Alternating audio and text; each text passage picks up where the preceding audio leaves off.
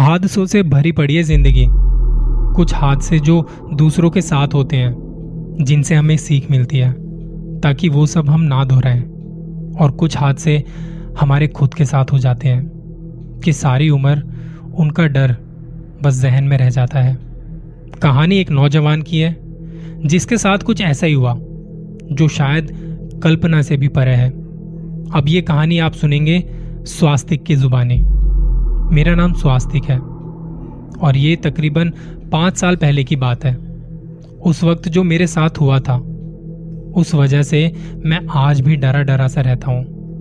तब मैं पढ़ाई के रीजन से अपनी माँ से दूर एक हॉस्टल में रहने के लिए चला गया था। अपना खर्चा निकालने के लिए मैं वहाँ पर छोटी मोटी चीज़ों को रिपेयर करने का काम किया करता था। एक रोज ऐसे ही मुझे हमेशा की तरह कॉल आया। एक छोटा सा काम था। इसलिए मैं उनके घर चला गया। घर में एक छोटा सा परिवार रहा करता था। परिवार में पति पत्नी और 20 साल की एक लड़की थी, उनकी बेटी थी। जब मैं काम कर रहा था वहाँ पे तो मैंने देखा कि उस लड़की का सारा ध्यान मुझ पर है। वो बार बार मुझे ही देख रही थी।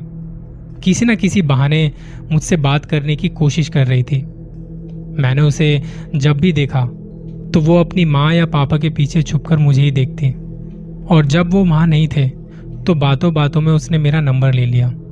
और अगले कुछ दिनों में हमारी आपस में बातें होने लगी। हमारी मुलाकातें बढ़ने लगी और धीरे धीरे हम अच्छे दोस्त बन गए। बातें यूँ ही चलती रही और वक्त बीतता रहा। हमारी नज़दीकियाँ बढ़ने लगी। हम दोनों ने अपनी सेविंग से एक मकान किराए पर लिया। दोनों वहाँ साथ साथ रहने लगे। ऐसे ही कुछ दिन गुजर गए और उसके बाद में चीज़ें अचानक से बदलने लगी। वो बार बार मुझसे लड़ने लगी। छोटी छोटी बातों पे मुझ पर गुस्सा करने लगी। बिना कुछ सोचे समझे भला बुरा कहने लगी। कभी कभी बात करते हुए उसका मूड बदल जाता था। कभी वो किसी पागल की तरह चिल्लाने लगती थी। एक रात तो उसने मुझ पर हमला भी कर दिया। ना जाने उसे क्या हुआ था। और फिर एक दिन उसने मेरी पूरी तरह से बेइज्जती कर दी। बिना वजह उसने मुझे बहुत बुरा भला कहा। अब तक मैं बहुत शांत था। ये सब सह रहा था, क्योंकि मैं उससे बहुत प्यार करता था। पर उस वक्त मुझे उस पर बहुत गुस्सा आया, क्योंकि अब बात काफ़ी आगे बढ़ चुकी थी। वो बिना वजह बार बार मुझ पर चिल्लाया करते थे। आखिरकार मैंने गुस्से में उससे ब्रेकअप कर लिया। मैं भी कब तक सहता मैंने उसी वक्त उससे रिश्ता हमेशा हमेशा के लिए खत्म कर दिया। और उसे वहाँ से जाने के लिए कहा। वो भी गुस्से में चली गई, पर मैंने अब उसकी बातों पर ज़्यादा ध्यान नहीं दिया। उस दिन गुस्से में वो अपना सारा सामान लेकर घर से चली गई। वो कहाँ गई? कैसी है? मुझे कुछ नहीं पता था। उस रात जब मैं सो रहा था तो बीच रात मुझे खिड़की से किसी की आवाज़ सुनाई दी, जैसे वो खटखटा रही हो। मैंने उठकर देखा तो वहाँ वो लड़की थी, वही लड़की थी। वो चीखते चिल्लाते हुए वो खिड़की पर पत्थर फेंक रही थी। पर जब तक मैंने पुलिस को फ़ोन किया, मैं फ़ोन करता, तब तक वो वहाँ से जा चुकी थी। मैंने उसे उस रात के लिए माफ़ कर दिया था, क्योंकि मुझे उससे लड़ना नहीं था। और फिर मैं अपनी पढ़ाई और रोज़मर्रा के काम में ध्यान देने लगा। उसके अगले हफ़्ते मैं अपने घर वापस लौटा। तो मैंने देखा कि मेरे घर के अंदर उनकी दीवारों पर, जो घर की दीवार थी वहाँ पे कुछ लिखा हुआ है। लिखा हुआ था कि, वापस आ जाओ, वरना मैं तुम्हें मार दूँगी। मैं जानता था कि जो हो रहा है ना, ये वही लड़की है। और तब मुझे याद आया कि अब भी उसके पास मेरे घर की एक चाबी है। इस बात से मुझे अब तो थोड़ा डर लगने लगा था कि वो कभी भी मेरे घर के अंदर आ सकती है और मेरे साथ कुछ भी कर सकती है। अगले कुछ दिनों तक ये सिलसिला यूँ ही चलता रहा। जब भी मैं घर से बाहर होता था, मैं घर पे नहीं होता था तो वो घर के अंदर घुसकर कुछ अजीब अजीब बातें लिख के चली जाती थी। कभी वो दीवारों पर पेंटिंग फाड़ देती थी तो कभी तोड़फोड़ कर देती थी। पहले तो वो पेंसिल से दीवारों पर लिखती थी। उसके बाद उसने मार्कर से लिखना शुरू कर दिया। पर हद तो तब हो गई जब उसने खून से मेरे घर की दीवारों पर लिखना शुरू कर दिया। वो हमेशा ही मुझे मारने की बातें लिखा करती थी। मुझे उसके इस बिहेवियर से बहुत डर लगने लगा था। तब मैंने उसी दिन अपनी माँ को फ़ोन किया और उनसे बात की। सारी कहानी सुनाई उस लड़की के बारे में और मेरे साथ जो भी अजीब हरकतें हो रही थी मैंने सब बताया। ज़ाहिर सी बात है, माँ अपने बच्चों का हमेशा भलाई चाहती है। तब मेरी माँ ने मुझे उस लड़की से दूर रहने को कहा। माँ ने कहा कि वो लड़की शायद दिमागी मरीज़ होगी। और फिर उसी रात मेरी माँ जब अपने कमरे में अकेले सो रही थी तो उसे महसूस हुआ कि उसकी खिड़की के बाहर कोई है, जो खिड़की के कांच को बजा रहा है। माँ ने उठकर देखा तो वो उस लड़की को देखकर घबरा गई। उसने किसी चीज़ से कांच पर लिखा हुआ था कि मैं तुम्हें भी मार दूँगी। और अब वो लड़की मेरी माँ को खिड़की के बाहर से घूर रही थी और अजीब अजीब तरह से हंस रही थी।